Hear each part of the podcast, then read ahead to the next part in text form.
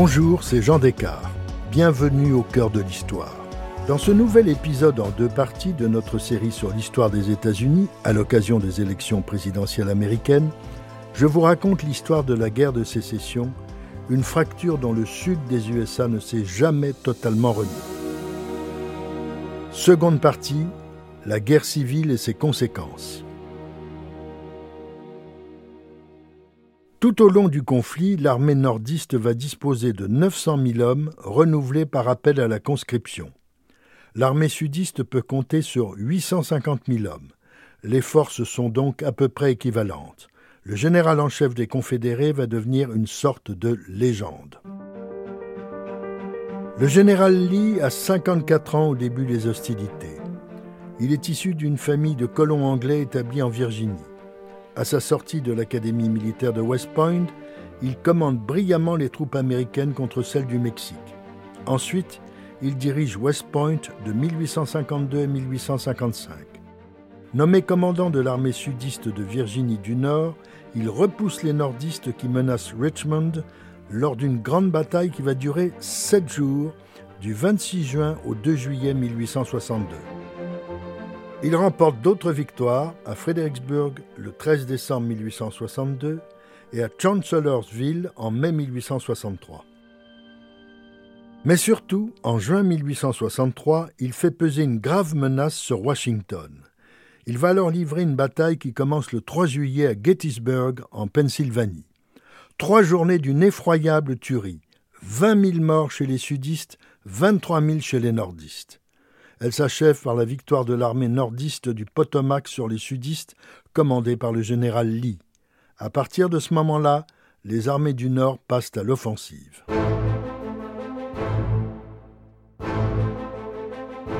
La guerre n'est pas que terrestre. L'importante flotte nordiste bloque les côtes du Sud, ce qui paralyse le ravitaillement et le commerce sudiste. Le 28 avril 1862, l'amiral nordiste Farragut s'empare de la Nouvelle-Orléans après une bataille navale qui a vu l'apparition de navires cuirassés. Le Sud possède le premier sous-marin. Il parviendra à torpiller un bâtiment nordiste. Désormais, les navires de guerre ne seront plus en bois, on a changé d'époque. La flotte de guerre nordiste aura aussi fort à faire avec les briseurs de barrages qui réussissent à les contourner et à approvisionner le Sud. En octobre 1863, le général Grant est nommé commandant en chef des forces nordistes de l'Ouest après sa victoire de Chattanooga. Il a déjà pris Nashville et Memphis. Désormais, le Tennessee est aux mains des nordistes. Je vous ai raconté la prise d'Atlanta et sa destruction par le général Sherman le 2 septembre 1864. Sherman atteint la côte à Savannah en décembre et il s'empare de Charleston en février 1865. Après cette campagne victorieuse du Nord, les armées de Lee sont aux abois.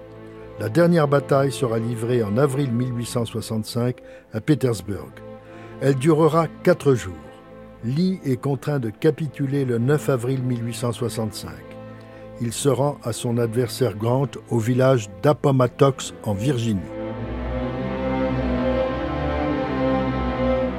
Le bilan humain du conflit est épouvantable. On estime qu'il y a 359 000 victimes dans les rangs nordistes et 258 000 chez les confédérés. Cette terrible guerre a été une des premières guerres modernes après celle de Crimée dix ans plus tôt, préfigurant celle du XXe siècle. La présence, sur tous les terrains, de reporters photographes a permis au public d'être témoin des opérations grâce aux journaux. Le président Lincoln a vécu toute cette guerre avec un sentiment de très grande tristesse. Il a tremblé lorsque les troupes du général Lee se sont approchées de Washington. Un an après le carnage de Gettysburg qui avait sauvé la capitale fédérale, il inaugure, le 20 novembre 1863, un cimetière militaire à l'emplacement même de la bataille. Il y prononce un discours teinté de mélancolie. Quand je songe à toutes les vies qu'il faudra encore sacrifier pour terminer cette guerre, mon cœur se serre et j'ai l'impression de vivre dans une profonde obscurité. Le 1er janvier de cette même année 1863, il a annoncé que tous les esclaves noirs des États-Unis en rébellion seraient désormais libres. Il avait hésité à prendre cette décision car il savait que les conséquences seraient difficiles à gérer. Il fallait motiver moralement l'Union par cette annonce spectaculaire. C'était d'autant plus nécessaire que la guerre n'est pas vraiment populaire dans le Nord. En juillet 1863, des émeutes éclatent à New York. Il faut faire appel à cinq régiments d'infanterie pour les réprimer. Le bilan de cette semaine sanglante est lourd. Mille morts, des centaines de maisons détruites, des magasins pillés et même des journaux favorables à la guerre ont été attaqués. Tout a commencé le lundi 13 juillet par une manifestation de 4000 hommes contre la conscription. Les émeutiers ont pour slogan Guerre de riches, combat de pauvres. Ces manifestants, en grande partie des travailleurs irlandais, sont furieux d'une clause de la loi sur la conscription. Les jeunes gens de classe aisée pouvaient payer des remplaçants pour échapper au service militaire. Très vite, les émeutiers s'en prennent aussi aux Noirs libérés qu'ils accusent de leur prendre leur travail. Pendant quatre jours, 7000 d'entre eux font régner la terreur à New York avant l'arrivée de la troupe. Ces émeutes sont une cause supplémentaire de tourment pour Lincoln. Il est réélu en novembre 1864, mais on peut dire que c'est une demi-élection puisque seul le Nord vote. Lincoln ne cesse de proclamer son désir d'une paix sans vengeance. Malheureusement, il n'aura pas l'occasion de gérer sagement cette après-guerre. Le 15 avril 1865, il se rend avec son épouse et un jeune couple ami au théâtre Ford à Washington. On y joue une pièce comique intitulée Notre cousin d'Amérique. Un acteur shakespearien de 26 ans, John Booth, réussit à déjouer la protection de Lincoln. Ce sudiste fanatique s'introduit dans la loge présidentielle, sort de sa poche un petit pistolet et tire en visant la tête du président. Abraham Lincoln s'effondre, le visage en sang. Il est tué à bout portant. Il avait 56 ans. L'assassin saute ensuite sur la scène en s'écriant Ainsi meurent les tyrans, le Sud est vengé. John Booth parvient à s'échapper avec un complice. Il se suicidera avant que la police n'investisse la ferme où il s'était réfugié. La dépouille du président est exposée à la Maison-Blanche, puis au Capitole où une foule immense rend hommage à celui qui incarnait l'unité américaine. Pour le transfert de son cercueil au Kentucky, sa terre natale, il n'y a qu'une solution, le train, en utilisant un matériel révolutionnaire. C'est une voiture salon imaginée par un homme qui allait symboliser la révolution des trains de luxe, George Mortimer Pullman. Il a construit une voiture salon somptueuse, la pionnière, mais si grande qu'elle ne peut rouler sur les voies ferrées. Alors, en un temps record, les équipes travaillent jour et nuit pour adapter la voie au gabarit hors norme de cette voiture, du jamais vu. On atténue les courbes, on repousse les quais, on consolide les ponts et on élargit les passages encaissés. Le cercueil du président Lincoln est placé au centre de la voiture salon. Le voyage aller est empreint de recueillement et de tristesse. Le long de la voie, les foules saluent le passage du convoi tiré par une locomotive dotée d'une énorme cheminée. En revanche, le voyage du retour attire des curieux. Pullman en reçoit une publicité imprévue. Il fait visiter la voiture aux notables et convoque la presse afin que chacun puisse découvrir le confort et le luxe du décor. D'une manière incroyable, l'inventeur devient célèbre. Tout le monde voudra voyager dans son matériel. Grâce à Lincoln, le nom de Pullman sera connu dans le monde entier.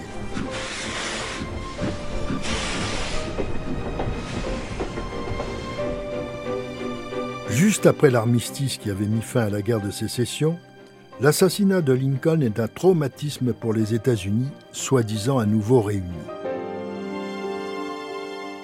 Mais comment la réconciliation est-elle possible? Les quatre années de guerre se sont principalement déroulées sur le territoire du Sud. Tout est à reconstruire, les villes, mais aussi l'économie, qui doit prendre en compte l'abolition de l'esclavage, bras principal de la culture du coton. À Washington, le gouvernement a deux tâches difficiles. Réunifier la nation et faire des anciens esclaves des citoyens américains à part entière.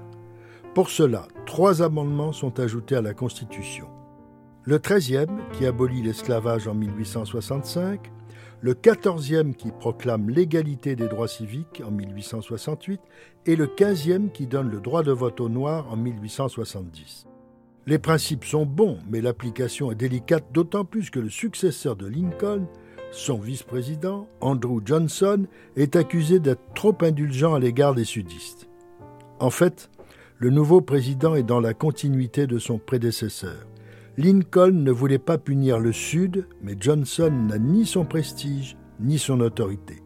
Il va même faire l'objet d'une procédure toujours d'actualité aujourd'hui, celle de l'impeachment. Il ne sera pas destitué, mais son gouvernement restera affaibli. Son successeur est le général Grant, le vainqueur des sudistes. Cet officier talentueux n'est pas un politique. Il est profondément honnête, mais sans le savoir, il s'entoure de politiciens et de financiers corrompus. Il renforce son parti, les républicains, en distribuant les places à ses favoris par le système des dépouilles, le spoil system. En clair, quand on change de président, on renouvelle en même temps l'administration.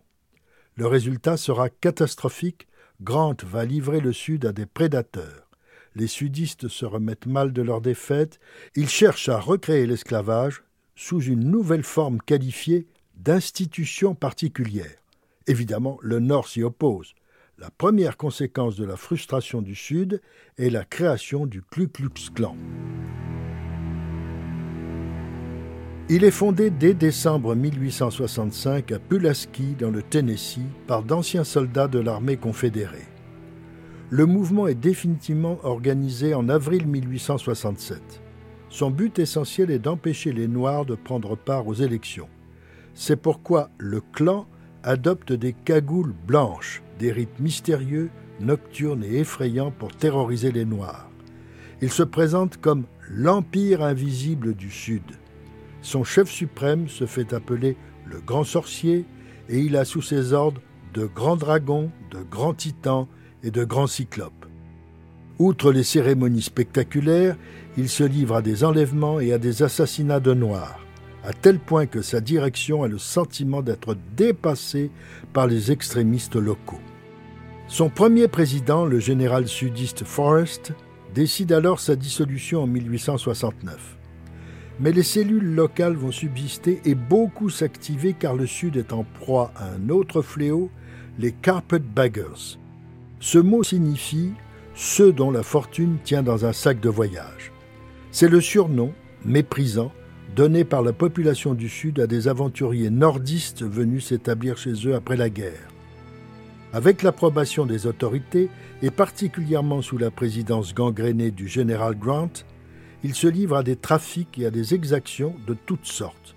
Il rachète à bas prix les terres des propriétaires ruinés, il dresse les Noirs contre les Blancs et s'arroge la distribution des postes administratifs. La rancœur du Sud est immense. Grant va néanmoins s'efforcer de rétablir l'Union avec un quatorzième amendement en 1868. Il prévoit un contrôle par Washington de toutes les élections fédérales. Il condamne tout groupe d'au moins deux personnes violant la Constitution. C'est le Ku Klux Klan Act qui tente d'interdire ce mouvement. Tout ceci a pour but de recentrer le pouvoir à Washington pour consolider la cohésion des États-Unis. Désormais, comme le remarque François Durper, on n'écrira plus les États-Unis sont, mais les États-Unis est. L'expression est intraduisible en français, mais en anglais, cela veut dire que c'est bien un seul pays. The USA are est remplacé par The USA is, un verbe singulier à la place d'un pluriel.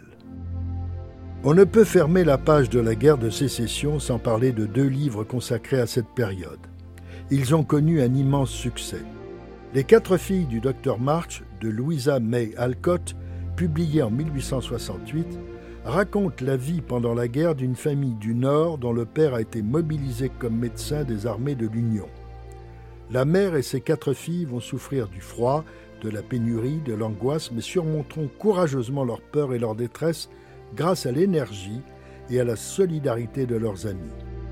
Le deuxième titre paraîtra près de 70 ans après la fin de la guerre civile, en 1936. C'est le monumental Autant en emporte le vent de Margaret Mitchell. Il raconte, à travers une famille de planteurs, le Sud d'avant, de pendant et d'après la guerre de sécession.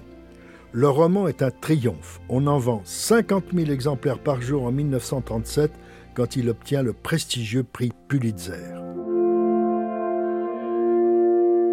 Les quatre filles du docteur March sera adapté plusieurs fois au cinéma avec succès, mais il n'y aura qu'une seule adaptation de Autant en emporte le vent en 1939. Un succès mondial que l'Europe ne découvrira qu'après la guerre. On sait qu'actuellement, le livre et le film sont boycottés. Si les États-Unis ont réussi à se réconcilier après la guerre civile, certaines tensions subsistent encore 155 ans après qu'elles se soient terminées. Tout au long du conflit, l'armée nordiste va disposer de 900 000 hommes renouvelés par appel à la conscription. L'armée sudiste peut compter sur 850 000 hommes. Les forces sont donc à peu près équivalentes. Le général en chef des Confédérés va devenir une sorte de légende. Le général Lee a 54 ans au début des hostilités. Il est issu d'une famille de colons anglais établis en Virginie. À sa sortie de l'Académie militaire de West Point, il commande brillamment les troupes américaines contre celles du Mexique. Ensuite, il dirige West Point de 1852 à 1855. Nommé commandant de l'armée sudiste de Virginie du Nord, il repousse les nordistes qui menacent Richmond lors d'une grande bataille qui va durer sept jours, du 26 juin au 2 juillet 1862.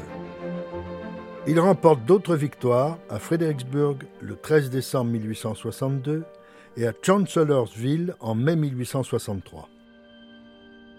Mais surtout, en juin 1863, il fait peser une grave menace sur Washington. Il va alors livrer une bataille qui commence le 3 juillet à Gettysburg, en Pennsylvanie. Trois journées d'une effroyable tuerie. 20 000 morts chez les sudistes, 23 000 chez les nordistes. Elle s'achève par la victoire de l'armée nordiste du Potomac sur les sudistes, commandée par le général Lee.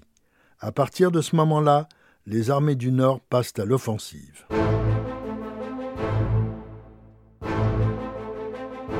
La guerre n'est pas que terrestre. L'importante flotte nordiste bloque les côtes du Sud, ce qui paralyse le ravitaillement et le commerce sudiste.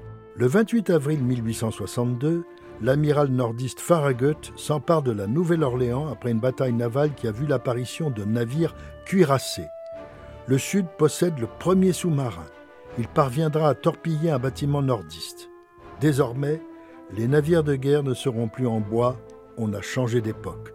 La flotte de guerre nordiste aura aussi fort à faire avec les briseurs de barrages qui réussissent à les contourner et à approvisionner le Sud.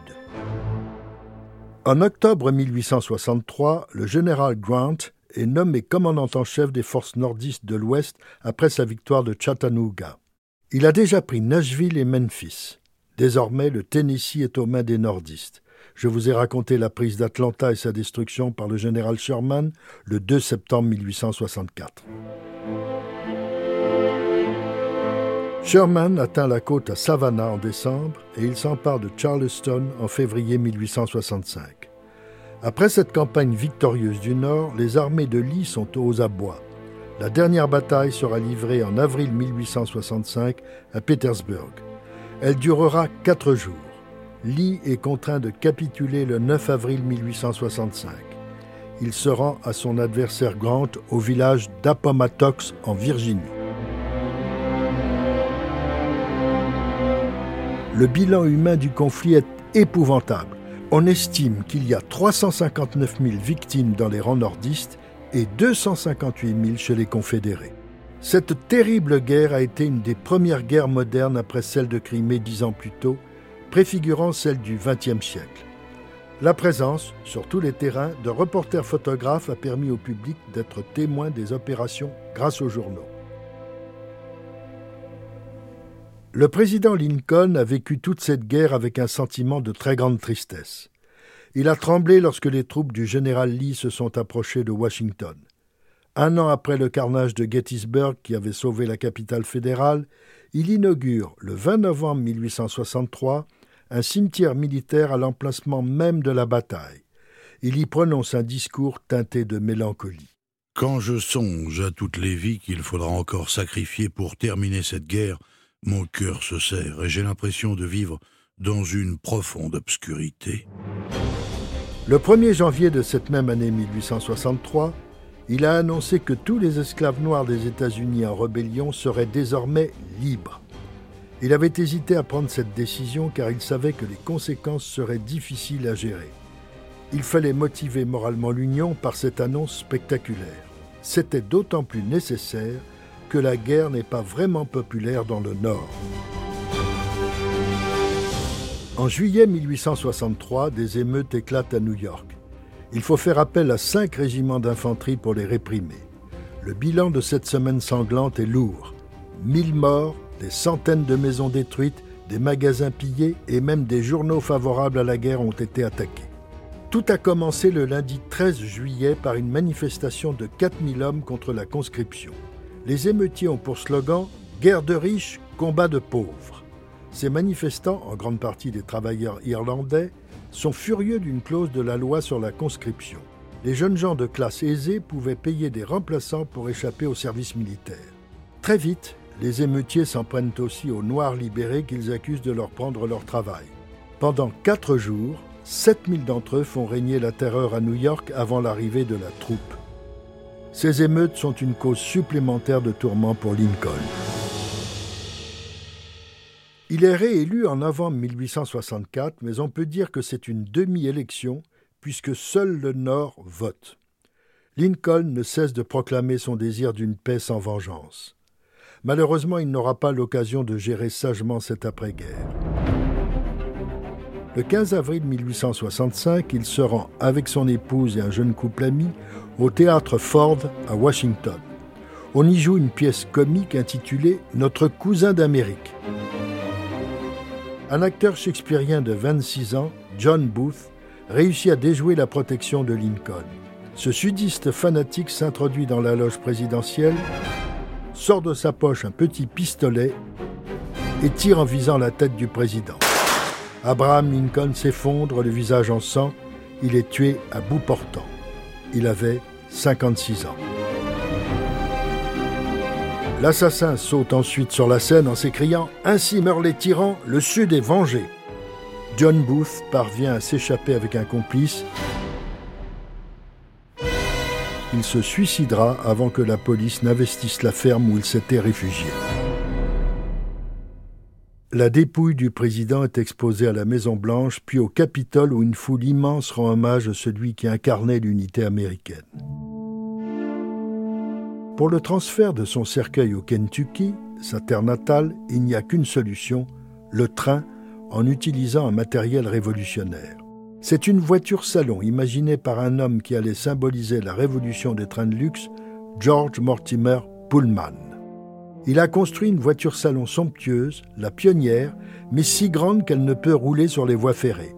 Alors, en un temps record, des équipes travaillent jour et nuit pour adapter la voie au gabarit hors norme de cette voiture. Du jamais vu. On atténue les courbes, on repousse les quais, on consolide les ponts et on élargit les passages encaissés. Le cercueil du président Lincoln est placé au centre de la voiture salon. Le voyage aller est empreint de recueillement et de tristesse. Le long de la voie, les foules saluent le passage du convoi tiré par une locomotive dotée d'une énorme cheminée. En revanche, le voyage du retour attire des curieux. Pullman en reçoit une publicité imprévue. Il fait visiter la voiture aux notables et convoque la presse afin que chacun puisse découvrir le confort et le luxe du décor.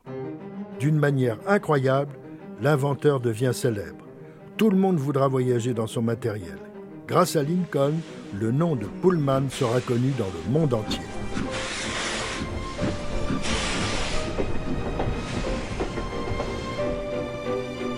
Juste après l'armistice qui avait mis fin à la guerre de sécession, l'assassinat de Lincoln est un traumatisme pour les États-Unis, soi-disant à nouveau réunis. Mais comment la réconciliation est-elle possible? Les quatre années de guerre se sont principalement déroulées sur le territoire du Sud. Tout est à reconstruire, les villes, mais aussi l'économie, qui doit prendre en compte l'abolition de l'esclavage, bras principal de la culture du coton. À Washington, le gouvernement a deux tâches difficiles. Réunifier la nation et faire des anciens esclaves des citoyens américains à part entière. Pour cela, trois amendements sont ajoutés à la Constitution. Le 13e, qui abolit l'esclavage en 1865, le 14e qui proclame l'égalité des droits civiques en 1868 et le 15e qui donne le droit de vote aux Noirs en 1870. Les principes sont bons, mais l'application est délicate d'autant plus que le successeur de Lincoln, son vice-président, Andrew Johnson, est accusé d'être trop indulgent à l'égard des sudistes. En fait, le nouveau président est dans la continuité de son prédécesseur. Lincoln ne voulait pas punir le Sud, mais Johnson n'a ni son prestige ni son autorité. Il va même faire l'objet d'une procédure toujours d'actualité aujourd'hui, celle de l'impeachment. Il ne sera pas destitué, mais son gouvernement restera affaibli. Son successeur est le général Grant, le vainqueur des sudistes. Cet officier talentueux n'est pas un politique. Il est profondément honnête, mais sans le savoir, il s'entoure de politiciens et de financiers corrompus. Il renforce son parti, les républicains, en distribuant les places à ses favoris par le système des dépouilles, le spoil system. En clair, quand on change de président, on renouvelle en même temps l'administration. Le résultat sera catastrophique. Grant va livrer le Sud à des prédateurs les sudistes se remettent mal de leur défaite, ils cherchent à recréer l'esclavage, sous une nouvelle forme qualifiée d'institution particulière. Évidemment, le Nord s'y oppose. La première conséquence de la frustration du Sud est la création du Ku Klux Klan. Il est fondé dès décembre 1865 à Pulaski, dans le Tennessee, par d'anciens soldats de l'armée confédérée. Le mouvement est définitivement organisé en avril 1867. Son but essentiel est d'empêcher les Noirs de prendre part aux élections. C'est pourquoi le clan adopte des cagoules blanches, des rites mystérieux, nocturnes et effrayants pour terroriser les Noirs. Il se présente comme l'Empire invisible du Sud. Son chef suprême se fait appeler le Grand Sorcier et il a sous ses ordres de grands dragons, de grands titans et de grands cyclopes. Outre les cérémonies spectaculaires, il se livre à des enlèvements et à des assassinats de Noirs, à tel point que sa direction a le sentiment d'être dépassée par les extrémistes locaux. Son premier président, le général sudiste Forrest, décide alors sa dissolution en 1869. Mais les cellules locales vont subsister et beaucoup s'activer car le Sud est en proie à un autre fléau, les carpetbaggers. Ce mot signifie ceux dont la fortune tient dans un sac de voyage. C'est le surnom, méprisant, donné par la population du Sud à des aventuriers nordistes venus s'établir chez eux après la guerre. Avec l'approbation des autorités, et particulièrement sous la présidence gangrénée du général Grant, il se livre à des trafics et à des exactions de toutes sortes. Il rachète à bas prix les terres des propriétaires ruinés, il dresse les Noirs contre les Blancs et s'arroge la distribution des postes administratifs. La rancœur du Sud est immense. Grant va néanmoins s'efforcer de rétablir l'Union avec un quatorzième amendement en 1868. Il prévoit un contrôle par Washington de toutes les élections fédérales, il condamne tout groupe d'au moins deux personnes violant la Constitution, c'est le Ku Klux Klan Act qui tente d'interdire ce mouvement. Tout ceci a pour but de recentrer le pouvoir à Washington pour consolider la cohésion des États-Unis. Désormais, comme le remarque François Durper, on n'écrira plus les États-Unis sont, mais les États-Unis est. L'expression est intraduisible en français, mais en anglais, cela veut dire que c'est bien un seul pays. The USA are est remplacé par The USA is, un verbe singulier à la place d'un pluriel.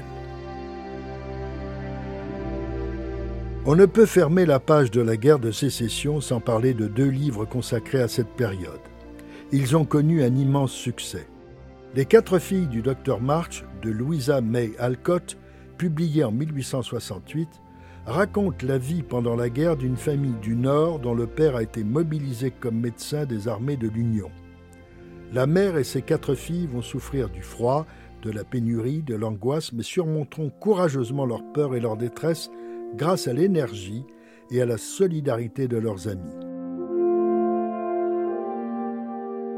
Le deuxième titre paraîtra près de 70 ans après la fin de la guerre civile, en 1936. C'est le monumental Autant en emporte le vent de Margaret Mitchell. Il raconte, à travers une famille de planteurs, le Sud d'avant, de pendant et d'après la guerre de sécession. Le roman est un triomphe. On en vend 50 000 exemplaires par jour en 1937 quand il obtient le prestigieux prix Pulitzer. Les quatre filles du docteur March sera adapté plusieurs fois au cinéma avec succès, mais il n'y aura qu'une seule adaptation de Autant en emporte le vent en 1939. Un succès mondial que l'Europe ne découvrira qu'après la guerre. On sait qu'actuellement, le livre et le film sont boycottés. Si les États-Unis ont réussi à se réconcilier après la guerre civile, certaines tensions subsistent encore 155 ans après qu'elles se soient terminées.